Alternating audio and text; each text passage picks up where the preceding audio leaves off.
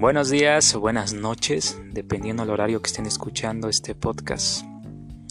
¿Alguna vez pasó o tuviste por mente pasar por una pandemia? Yo creo que nadie.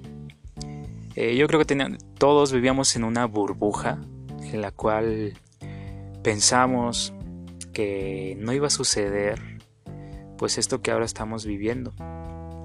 Pero bueno, ese es otro tema. Es importante el impacto que ha tenido la pandemia y por ende la cuarentena eh, a nivel educativo.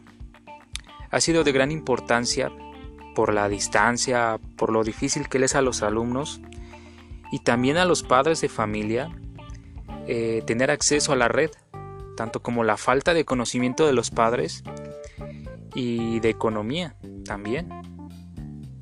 Eh, yo creo que todos empezamos a conocer algo nuevo.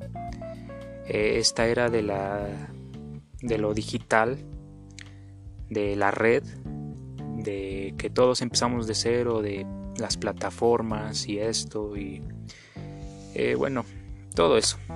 También obviamente les es difícil a los maestros dar su clase.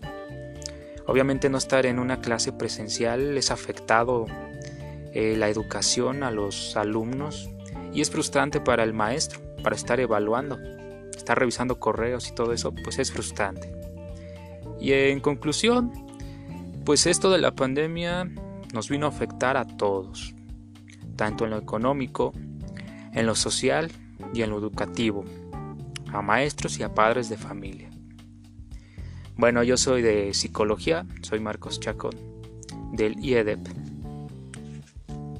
Pasar por una pandemia yo creo que nadie. Eh, yo creo que todos vivíamos en una burbuja